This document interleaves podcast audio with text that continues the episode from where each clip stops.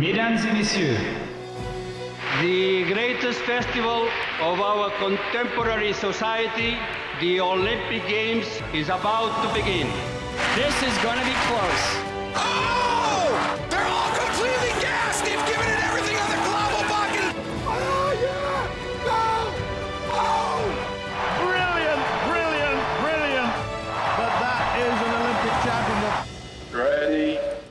Hello, and welcome to another episode of Keep the Flame Alive, the podcast for fans of the Olympics and Paralympics. If you love the games, we are the show for you. Each week, we share stories from athletes and people behind the scenes to help you have more fun watching the games. I am your host, Jill Jarris, joined as always by my lovely co host, Allison Brown. Allison, hello, how are you? Hello. I am confused about what year it is. So I have been doing work all week, obviously, for Paris 2024. So I've been thinking in Paris 2024. I've been thinking in 2024 dates. And I looked at my driver's license because I got a note about it needing to be renewed. Mm-hmm. And it said, you know, it expires in October of 2023. And I said, oh my goodness, I've been driving on an expired license. And I said, no, no, I haven't. You're fine. You, you just go take care of it. So, you know, if you go to the hospital and you have a head injury and they ask you what year it is, oh, it's so I would be in big trouble. So I have to be careful not to have any traumatic brain injuries between now and next year. Uh, you also can't say, oh, 1988, if you've been thinking in 1988 years too. No. Well, I didn't have the history story this week. So 1988 doesn't exist until you tell me about it. All right. You know what else doesn't exist until we tell you about it? It's this week's interview. This is true. And this is a good one. It is. We are excited to share with you part two of our interview with commentator Blythe Lawrence. Blythe is a freelance sports journalist and commentator. You may have recognized her voice from many an OBS and gymnastics feed. If you missed part one of our interview, where we talked about the state of rhythmic gymnastics, that is in episode 300. So be sure to go back and listen to that.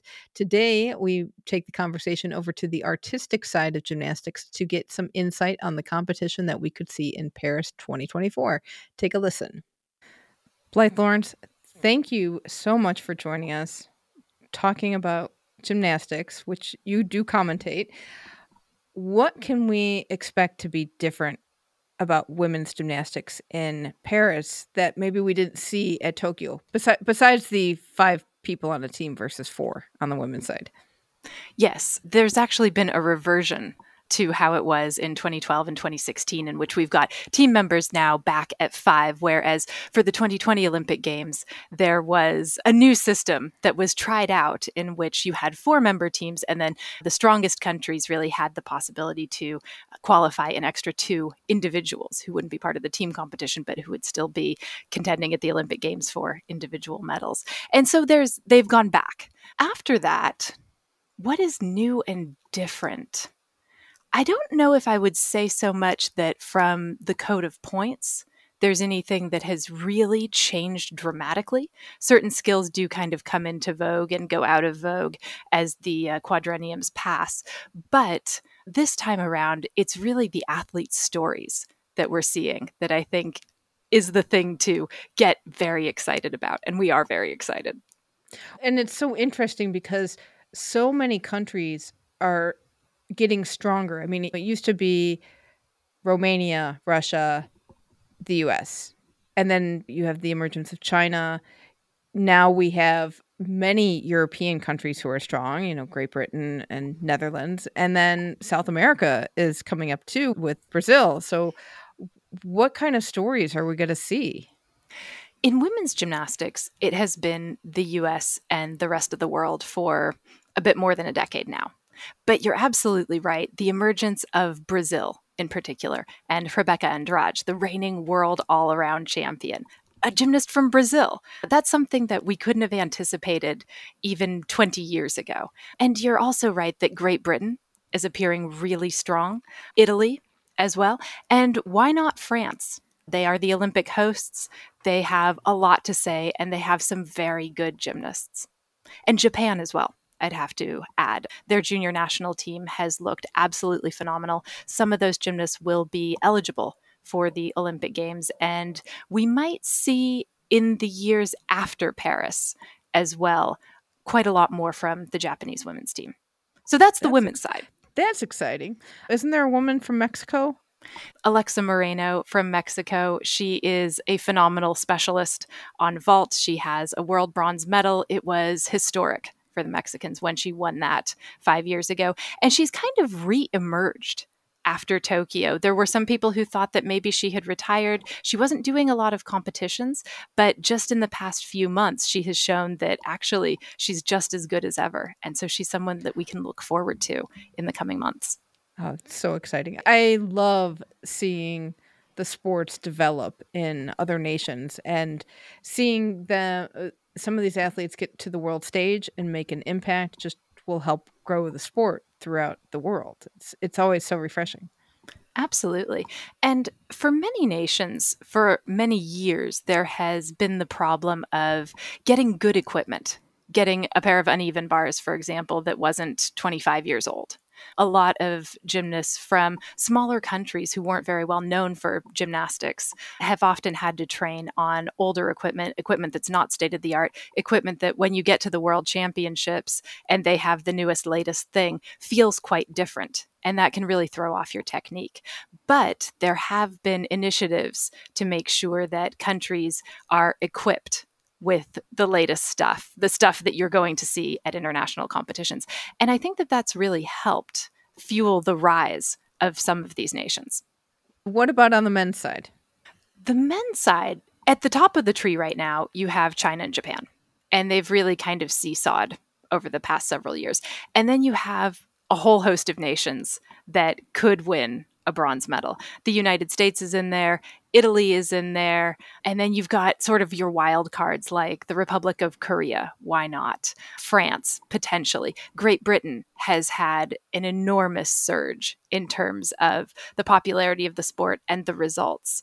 And maybe more than any other nation in the past 10 years, Great Britain has skyrocketed. What do you credit that to? Because I noticed that as well. Like all of a sudden, the British men and women are in the mix. I credit it to them having hosted the London 2012 Olympics. And before that, the athletes got lottery funding. So there was an actual groundswell of money that came in to fund athletes who, before in Britain, you were on the national team and you were working as a substitute physical education teacher, or you were working in a grocery store, or you were ha- you had some kind of day job, and then you were doing your training at night, and that's just not the best way to be an elite athlete in any sport. And the results kind of bore that out. But with the London Games, they did get money and they were allowed to become professional athletes and completely dedicate themselves to training. And what we're seeing today is the fruits of that investment. So the big story has been Gabby Douglas and Sunisa Lee, and of course Simone Biles coming back. Is that as big a deal as the ungymnastic press has made it out to be? In a word, yes. It is hard to say this because the United States has furnished us with so many incredible moments, really, over the last 15 or so years. But this moment is really special. I cannot remember a time in modern gymnastics history in which you had three female all around champions from the Olympic Games who were vying to make the next Olympic team and looking as good as they do. They all, from the very little we've seen, and it is very little. So I feel I should couch what I'm saying in that we don't really know what they're capable of in competition. But given their past results, there is reason to be so excited. Now, do you know any more about Sunisa Lee? And she retired from college gymnastics because of illness. Do we have any more info as to what's going on with her? Her plan was always to go for the Paris 2024 Olympic Games. And it's very hard to do NCAA gymnastics and elite training at the same time. And so at the end of last year, she made the decision and formally made an announcement that after this NCAA season, she was going to move from Auburn back to Minnesota and take up training in her club the way that she had for the 2020 Olympic Games. And that was probably a good move given the depth of the US team and how competitive things are out there. And then at the end of the college season, she had some kidney problems and uh, was not able to compete because of those. But since then, it seems that they things have resolved themselves, and she's back in Minnesota. She's training at her club with her coach Jess Graba, and she, from what she posts on social media, she looks very good, very promising. What is the difference between training for NCAA and training for elite? It's the number of hours that you're allowed to do. In the NCAA, you are capped at 20 hours a week. In elite gymnastics, there's no cap. And during the Olympic year, I would say that most serious contenders for Olympic teams are doing 30 to 40 hours a week in the gym. Full time job. Absolutely a full time job. One of the things that I talked about earlier was the Canadian women. I just wanted to go back to that for a second because I was so excited to see them qualify a team this year. So tell me how fabulous they are because I want to be reassured. They are absolutely wonderful. And in some ways, they are a testament to the fact that going into a competition, you never can really project the outcome. They were not potentially seen as bronze medal contenders when you look at the caliber of the other teams in the women's team final in Liverpool last autumn. But they simply had a great meet. They hit and they hit and they hit to the best of their capability. And they are really marshaled by Ellie Black, who is a three time Olympian. She's in her late 20s. She's absolutely fabulous. She does gymnastics because not that she's striving for anything, although she's obviously wanting to give her best. She just loves the sport and she's such a great ambassador. And it was so beautiful to see what was possible for the Canadian women and to see them just come up and take that medal. And it was authoritative and it was historic. And they also seemed to have a really great time while they were doing it. So that was good as well with all these women coming back and now we can call them women and not girls how has that changed the sport when you see the competitors getting older it's been a wonderful narrative arc really there's a tweet that's been going around that says something like it sort of mocks sports announcers for saying, here is so and so who is 32 and in their third Olympic Games. What a miracle when, of course, 32 is quite young and you're really in the prime of life. And gymnastics, of course, historically, going back the last 50 years, has been a sport where it was assumed until a while ago that you, as a woman, were at your very best when you were prepubescent. And once puberty hit, it was just all over for you. And you had to absolutely get the most out of yourself before those changes happened. But what we have seen over the last, oh, 20 years or so is that that's actually not true at all. And now we are getting to a point where you are 27 and winning your first European titles after a decade on the national team. I'm thinking of Elisabeth Seitz of Germany, who is the European champion on uneven bars in 2022, and uh, and this seems to be more and more the story. I'd love to see a point where we are no we are no longer saying oh this person is 30 and how tenacious and how wonderful. It would be great if that were just normal.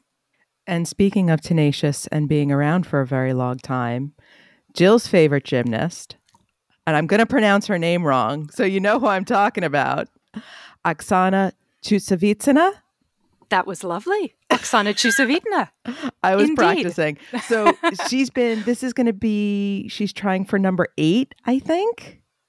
She is trying for Olympics number nine, I believe. We can we can we can count them up 92, 96, 2000, 2004, 08, 12, 16, 20, and yes, this would be Olympics number nine if she is able to do it. The interesting thing about Chusovitina is it has come out that she is not going to attempt to qualify to the Games through the World Championships this year, which is the most obvious pathway but there will be some opportunities for her in 2024 to qualify as a, a, specialist. And it seems that she is inclined to not go to the World Championships, but to prepare herself for 2024 instead.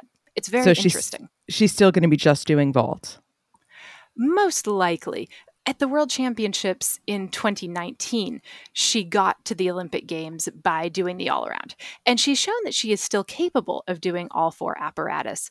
But would she get the scores that she needed in order to qualify again to the games, that's a bit more in question. However, her results on vault are still as excellent as they ever were. You look at what she's done on the World Cup circuit this year, where she is the World Cup champion, and you see that the potential is still there. So it's very interesting the tactics that she has chosen to employ. And maybe that's the best thing for her. It's a strategic move and probably a good one. It feels like that with the age of gymnasts getting older, also the tricks are getting more difficult. It's harder for younger gymnasts, or maybe not as healthy for younger gymnasts, to try to keep up with that. Is that true? I'm not sure I would say that the tricks are getting harder for your mainstream elite gymnast to be able to put together a routine and get a good score we saw it in the 90s where for example if you weren't doing double back dismounts off of the balance beam or double layouts full twisting double tucks off of the uneven bars you weren't going to be a contender. But there is enough leeway in the current code of points that allows gymnasts to build difficulty in different ways. And maybe the best example of this is Sanne Wevers of the Netherlands who won the Olympic title on balance beam at the age of 24 doing a routine that, while extremely difficult in terms of just keeping your balance, was not the most difficult in terms of pounding on the body. And she was very, very creative and very smart in the way that she chose her skills and did combinations that got her bonus tenths of difficulty that allowed her to have a huge difficulty score, but also really preserved her and kept her from having to train things with really difficult landings and things that would have put her body at risk. So there is a way to do it. And I think actually it plays into more gymnasts being older and having more agency and being able to maybe dialogue with their coaches on a different level than they would have when they were 13 and 14 because they can read the code of points and they can mm-hmm. come up with combinations for themselves and say to their coaches, "Hey, this feels really good. I bet I could do this. I bet I could nail it." And you see that more and more and I think it's coming out in competition and so gymnasts in this way they are able to make very smart choices for themselves and hopefully that preserves them a little bit and maybe also prevents injuries. So I could go about 15 different places with that answer, but I'm going to start with the what I call the Simone Biles effect as in everyone talks about the things that have never been done before and the tricks and the tricks and the tricks. Yet that seems to be backing off a little bit from what you're saying. I think that Simone Biles is a bit of an anomaly. I think it's going both ways. Certainly, yes, Simone is a gymnast who is pushing the difficulty envelope in a way that it has never, ever been pushed before. And this is why she's winning competitions with the margins that she does. It's why she's favored in pretty much every competition she enters. Not even pretty much, just she's favored in every competition that she enters.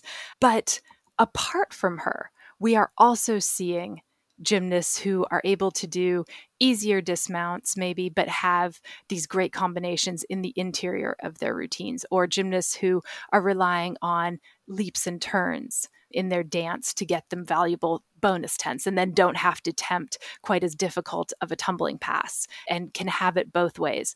And maybe the code of points is allowing that more than it did in the past. And the scoring system, too, difficulty and execution. Whereas before it was just you had to do a certain amount of difficulty and you would start at a 10.0 and be docked from that.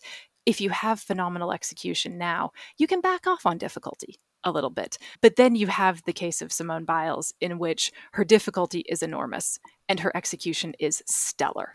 And so she is the best of both worlds. And on the Wait, men's Al- side, I'm worried about the being balance, yeah. The other place we see sort of the Simone Biles effects on the men's side is the high bar, where things have been getting wilder and wilder. Do you expect that to continue for Paris? Yes. The thing that has made high bar so exciting over the past several years is the potential of connected double flipping skills, the Kovac release skills. And you had back in 2012 Epke Zonderland of the Netherlands who won the Olympic title by combining three of these double flipping skills. And it was a routine like nobody had ever seen. And there has been, there have been a few gymnasts, a very few, who are able to connect the Kovac release skills the way that he has, but not so much in the biggest competitions. There's a lot of training videos of uh, a Kovac to a Coleman, which is a Kovac with a full twist. But it's pretty rare that we see it in international competition. And you have someone like Tin Srbic of Croatia, who is the Olympic silver medalist on horizontal bar, who does connected Tkachev release skills. And those are great as well. But yeah, I mean, high bar, it just, it gets wilder and wilder. And it's maybe never been so wild as it has been the last few years. And a lot of Dutch. A lot of Dutch. What what is happening in the Netherlands where they feel the need to uh, risk death. Zonderland was special. Bart Deurloo, who is the other gymnast who actually comes to mind when you think about connected Kovac release skills. He's got a world medal on high bar as well. And he is somebody who announced his retirement not that long ago and actually has come back out of retirement and hopes to compete at the World Championships this year. So obviously he feels that he's got more to give. The Dutch success has been rather different on the women's side and on the men's side. The men, you're right, it's all about just sort of taking your life in your hands on horizontal bar and doing these amazing things. The women have gotten there the other way. They have emphasized what they call the orange elegance, the execution side of things. And so they might not do the most complex routines, but they do them really really, really well.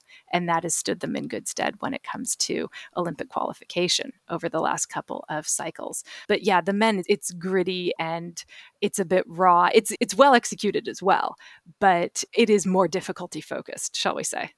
So the other thing that we started to talk about was with the age going up and the gymnast having more agency, we obviously know all the troubles throughout gymnastics. What are you seeing changing? What I'm hearing from the gymnasts themselves is that they feel that they are more free to express themselves when it comes to having a say in their training plans with their coaches. It's not so top down. When it comes to saying, hey, I don't like this. When it comes to, yes, just being able to have a say in what they do and how they go about getting to the place where everybody wants them to be in their training. That said, you know, elite sports and any elite sport, not just gymnastics, it's just a very difficult world to be in at some points. And sport is all about surpassing yourself, surpassing what you think you can do at that level. And it's not always a comfortable process. And it seems that whether you're quite young or whether you are going for your fourth or fifth Olympic Games, you have to live with that. And that's always difficult. And it feels like there has been a reckoning over the past several years of what is too much. Everybody has their own personal line in the sand, maybe. And just hopefully, for gymnasts and for other elite athletes.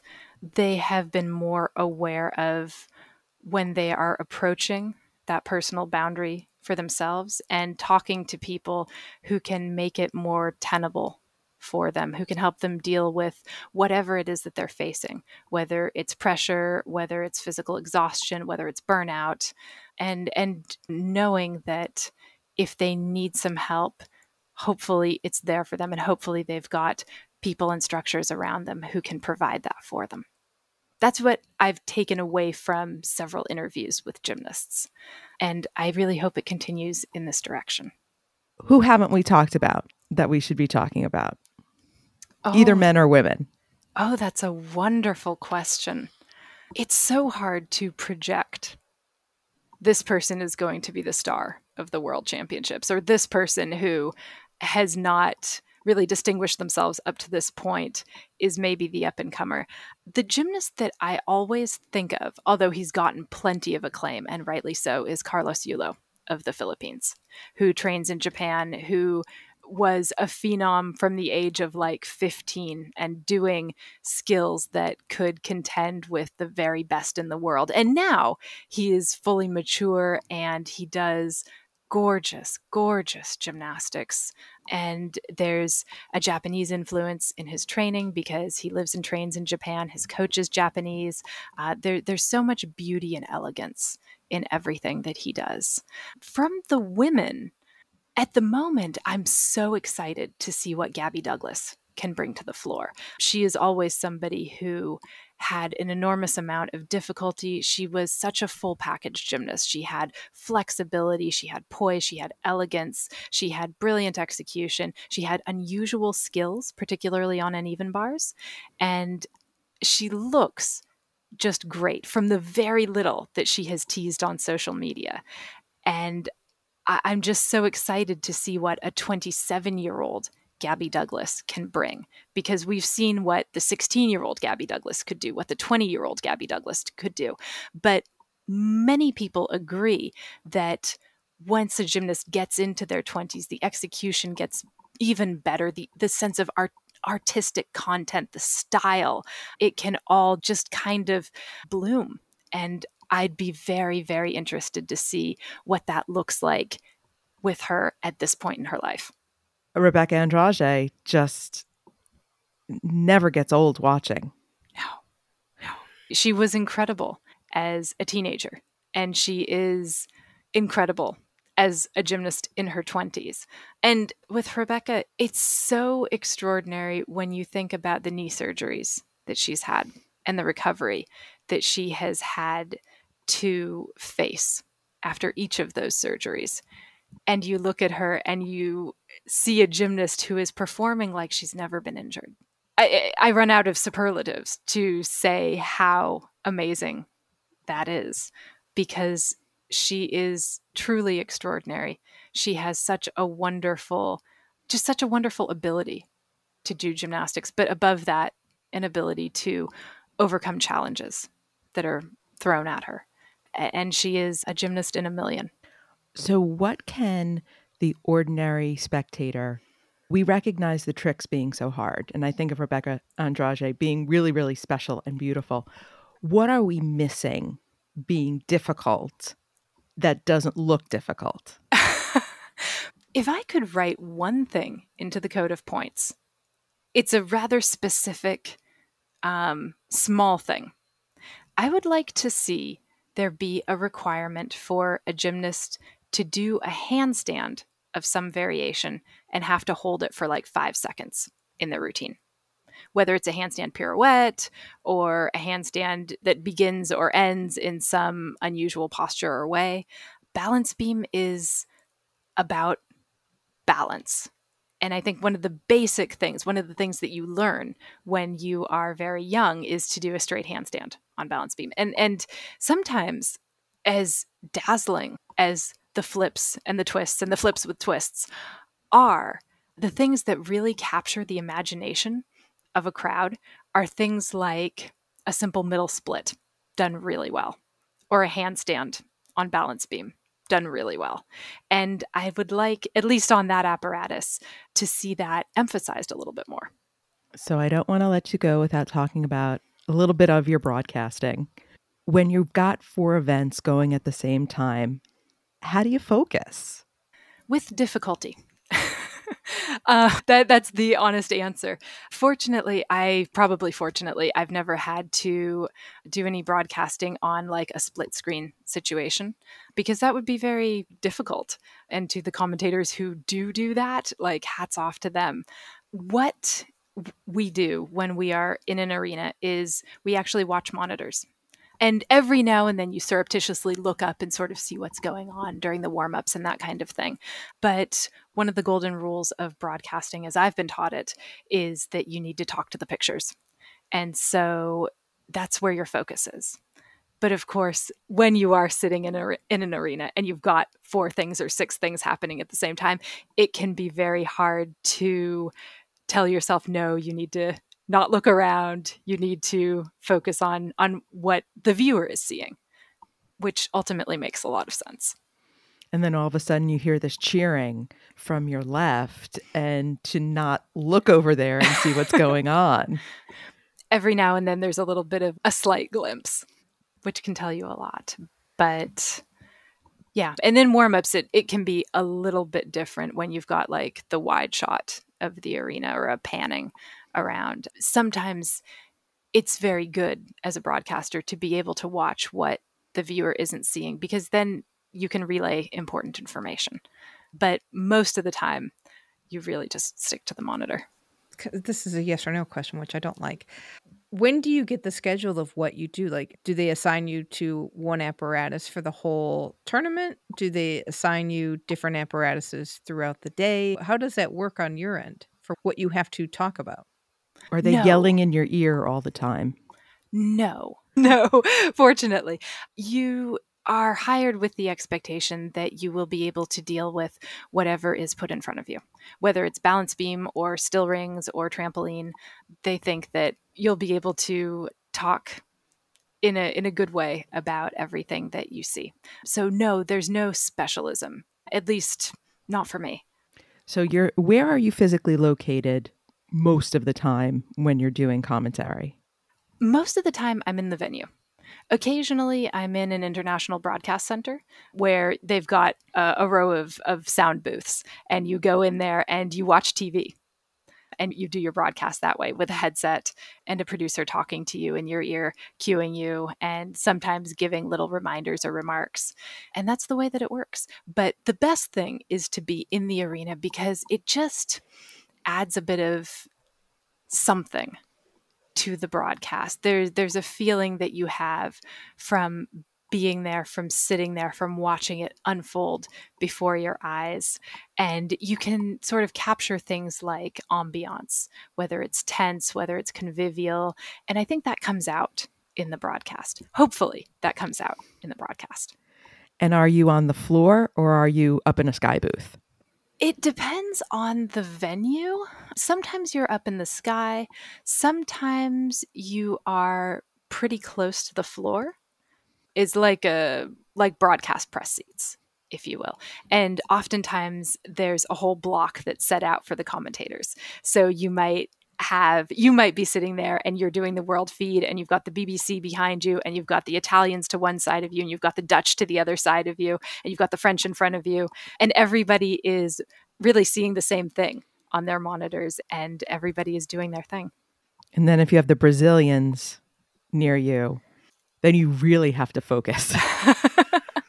I just want to add have you, and I'm sure you have, seen injuries in person in terms of during a competition and how that, how do you handle that? Yes. And maybe the simplest way to say it is you handle it with great care. sort of secondly, they're gymnasts. Firstly, they're people. And if you do see an injury, the first thing that you hope actually is that the camera will go away from the gymnast and that there won't be a replay or anything like that. And then the second thing is the medical personnel gets to them and is able to stabilize them as quickly as possible. And yeah, it can be very hard to call. You know, even just sitting in the press gallery, it can be very hard to watch. I've seen a fair amount of injuries. Nothing absolutely catastrophic, but still things that prevent a gymnast from training for the next eight months to a year, that kind of thing. And it's it's always heartrending to watch. And they always show the replay with the sound. Because everybody knows I sit there and I freak out whenever there's an injury because of the sound. It's horrible to watch. Yeah. Can we end on a happy note? now? Absolutely. okay. How about Kata or American Anthem? Ooh. Oh, difficult. American anthem. How so? No, wait, can I change my mind? we do all the time, Blythe. Don't worry about it. I mean, they're both so kitsch, right? but in in that great way. Mitch Gaylord, man. I Mitch mean, Gaylord. An American icon. And you know, he still looks great. He has aged like fine wine. Blythe's not disagreeing with me. Thank you so much, Blythe. You can find Blythe on Twitter. She is at underscore Blythe Lawrence. On Insta, she is at Rose Blythe Lawrence. We will have links to those in the show notes. And you know, she's been commentating at the Invictus Games with fellow Shook Flastani, Olly Hogben. I wonder if there is any food in Olly's refrigerator that doesn't go bad because he is never home. Probably doesn't have food in his refrigerator. Fair enough. He's got the one bottle of mustard and like a leftover garlic on the counter. Uh, If you haven't been catching the Invictus games, you can find them in the UK. I think they're on the BBC and there might be on another channel as well. They are also on the Invictus Games YouTube channel. So we will have a link to that channel in the show notes.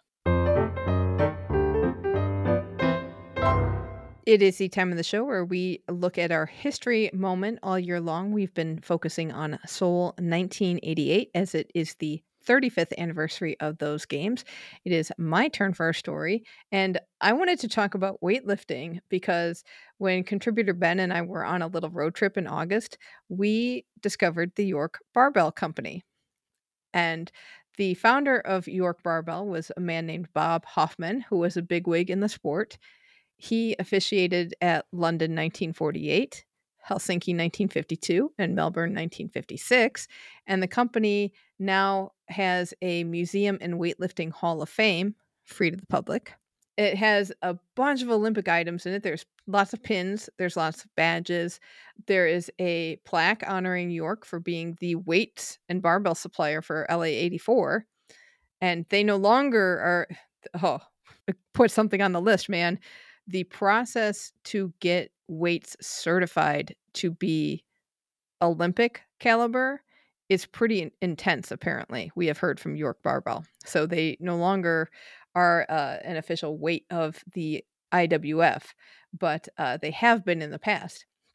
They also have a Team Champions Cup from London 1948 at this museum, which is really cool.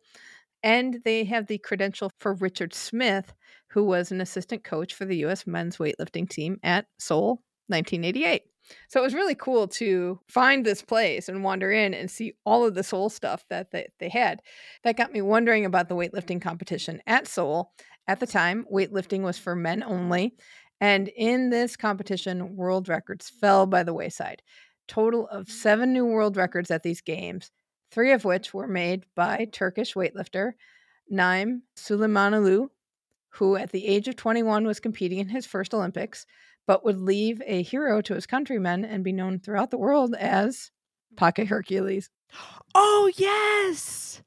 Oh, I remember the nickname. Yes, the Pocket Hercules. So his story is really interesting. He was born Naim Suleimanov in Bulgaria in 1967, and he was only 1.47 meters tall, or 4 foot 10. Mm. But that is not surprising given that his father was 5 feet and his mom was 4'7. So he was kind of destined to be short. The interesting thing was that his physicality was perfect for weightlifting. So it had something to do with your torso being so long and your legs being so long and the length of your forearms and your upper arms being a certain ratio. And he had that in spades. But he, as a boy, he was also good in several sports, including swimming, which that talent got him into a Bulgarian sports boarding school at age 10. So he left home, went to school. As he got older and not much taller, coaches realized he was not going to be a world class swimmer, but they realized he probably would be a good weightlifter. So they steered him in that direction. And these coaches were not wrong. So at age 14, he won the 1982 World Junior Championships, beating 19 year olds.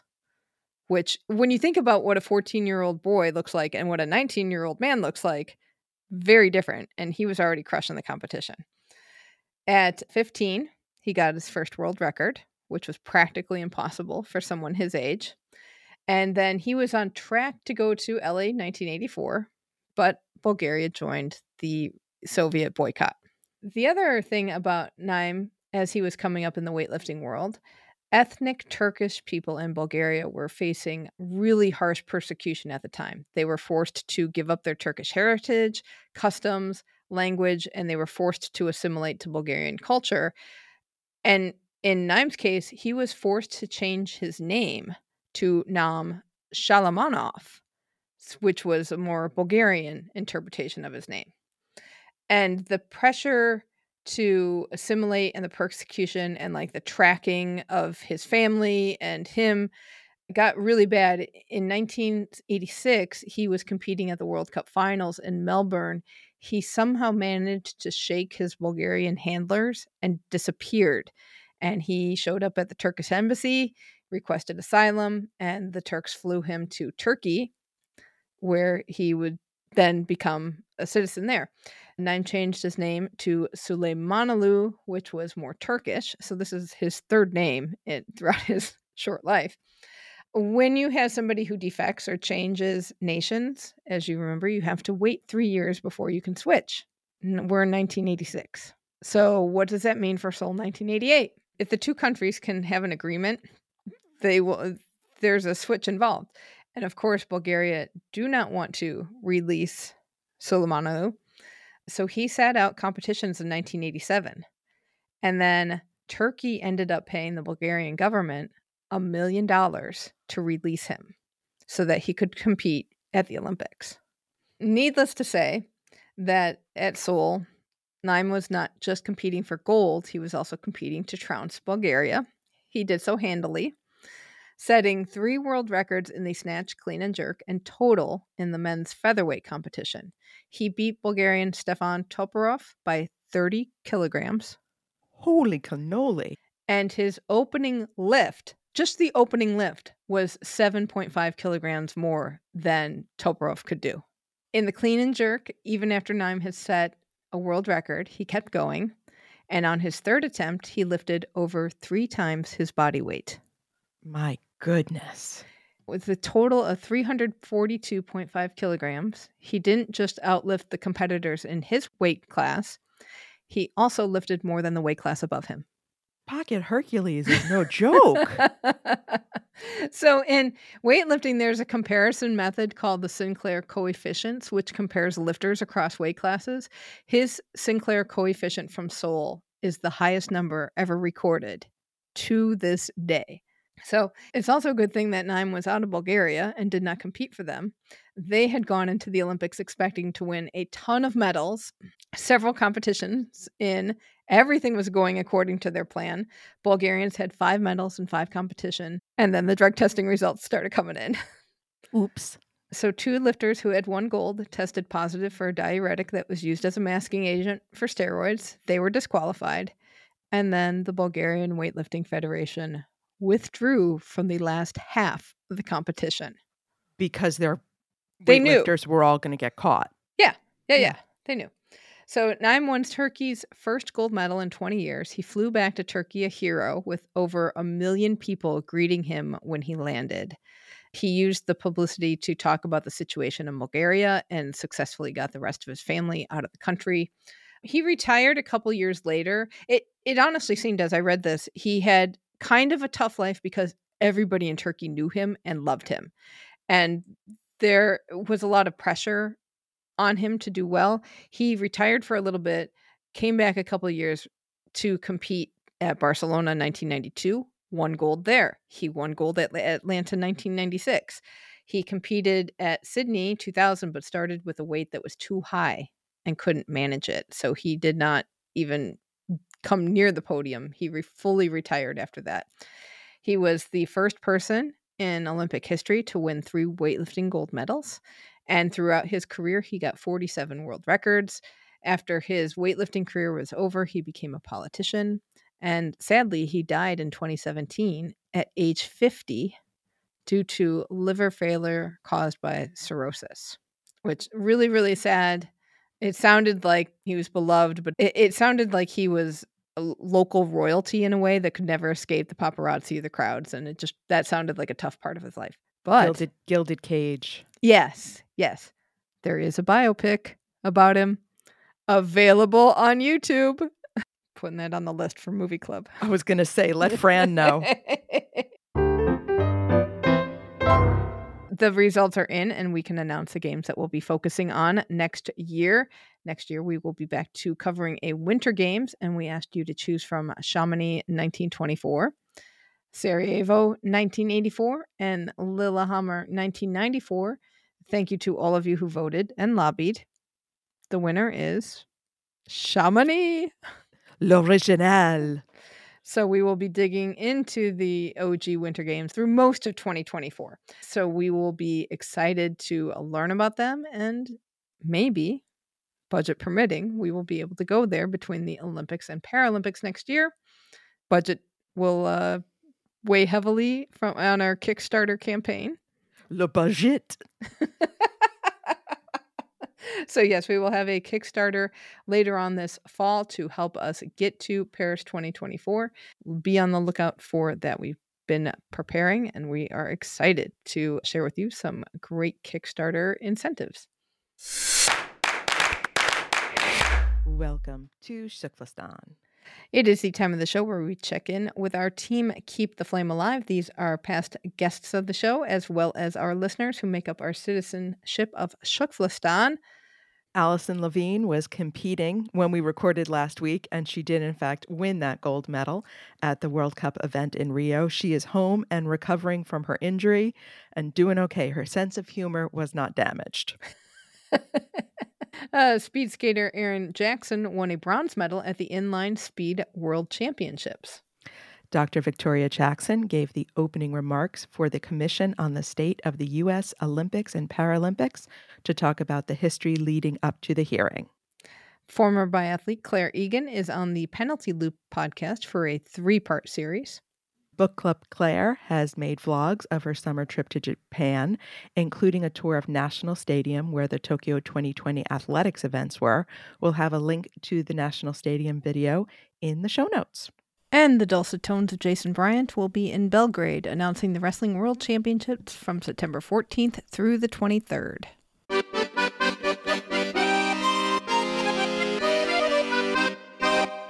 Le taxi d'Hérault est mauvais. uh, kicking off our Paris 2024 news. Shocking, there are concerns about the flying taxis. I wasn't concerned. I was ready to get on, but you know, the French disagree. so, according to Inside the Games via Le Monde, uh, the French Environmental Authority has asked flying taxi company Groupe ADP to reconsider their project scope due to concerns on, on environmental air impact, including noise and visual pollution. The authority also has security and safety concerns for the people being flown over. They may get a short round American just falling out of the sky on top of them. and I guess that would be problematic. Imagine how many people I could take out falling out of a taxi.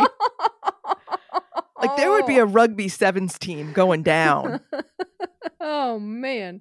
The Diocese of Paris has been putting together a Holy Games project, and part of that is they have opened up a sports chapel. It is called the Notre Dame des Sportifs Chapel in the Church of the Madeleine, and that is part of their whole initiative. You can learn more about it at holygames.fr.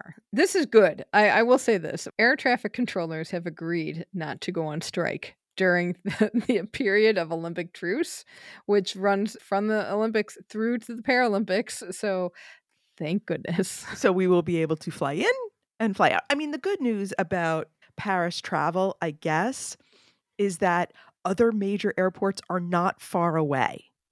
Correct. You know, you can get to Madrid, you can get into Switzerland, you can get into Italy. I mean, if you had to. It's mm-hmm. not like when we were in Beijing and if something happens, you're just going to be in Beijing forever. Tokyo, same thing. I mean, it's an island. So this is a little less frightening in terms of we would never get home. but considering the issues with the air taxis, I do not want the air traffic controllers to go on strike. That is correct. And Paris is hosting the Rugby World Cup right now. So that has been like maybe they'll be going on strike during the World Cup. We don't know. But thank goodness they've worked this out. As far as I know, they need to get the metro employees on board and the garbage collectors, right?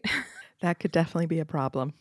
And just a little bit of a follow up on those corruption investigations that we talked about a few months ago. The Associated Press has reported that the investigations into corruption and influence peddling at Paris 2024 have revealed nothing serious. Very good news.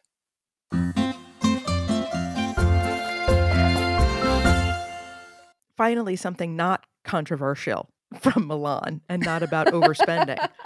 so the IOC approved the change for the age for short track. So this was part of the ISU's initiative that we talked about when we talked about for figure skating.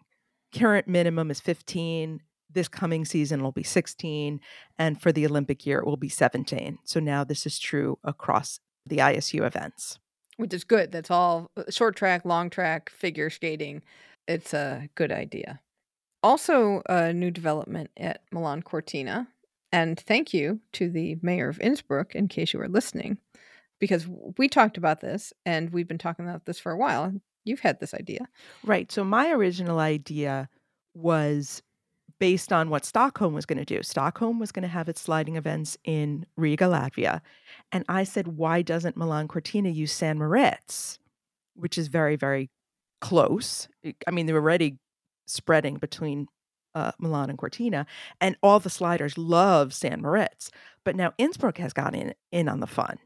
Yes, because Innsbruck is also not that far away. Innsbruck is two-time host of the Olympics, 64, 76. Their sliding track is used all the time, and it's a big stop on both the luge and skeleton. On all of the sliding sport World Cup circuits, the mayor of Innsbruck has sent a letter to Milan Cortina with the offer. Come to Austria instead of hopefully spending billions on a sliding center that nobody wants to build for you. Right? I know, not billions, millions. I, Oh, I would not be shocked if it went up to the well, because now they're at the point where the thing has to get built, and now you have to offer a lot of incentives to get that built quickly because you need to have it in almost a year. You're talking like maybe 14 months tops to have that thing done. Let's just say that can't be easy to construct. You've already constructed one for Torino that had to close because it was so poorly constructed. So why not use one that exists? Save everybody the hassle, give your citizens other things instead. As much as I love to develop the sliding sports, there's got to be a different way to do that for a different, more cost effective way to do that in And- Italy. And honestly, another sliding center in Western Europe doesn't do the sport any good. Right. Well, that's going to do it for this week. Let us know what element of the gymnastics competition you're excited about seeing for Paris 2024. You can connect with us on X and Instagram at Flame Alive Pod. Email us at Flame Alive. Email us at flamealivepod at gmail.com. Call or text us at 208 352 6348. That's 208 Flame It. Be sure to join the Keep the Flame Alive podcast group on Facebook. And don't forget to get our weekly newsletter filled with other fun stories about this week's episode. You can sign up for that at flamealivepod.com. Next week, Book Club Claire will be back with a discussion about the dirtiest race in history Ben Johnson, Carl Lewis, and the 1988 Olympic 100 meter final by Richard Moore as we approach the 35th anniversary of that controversial race. So check out that book and let us know what you think of it. Thank you so much for listening, and until next time, keep the flame alive.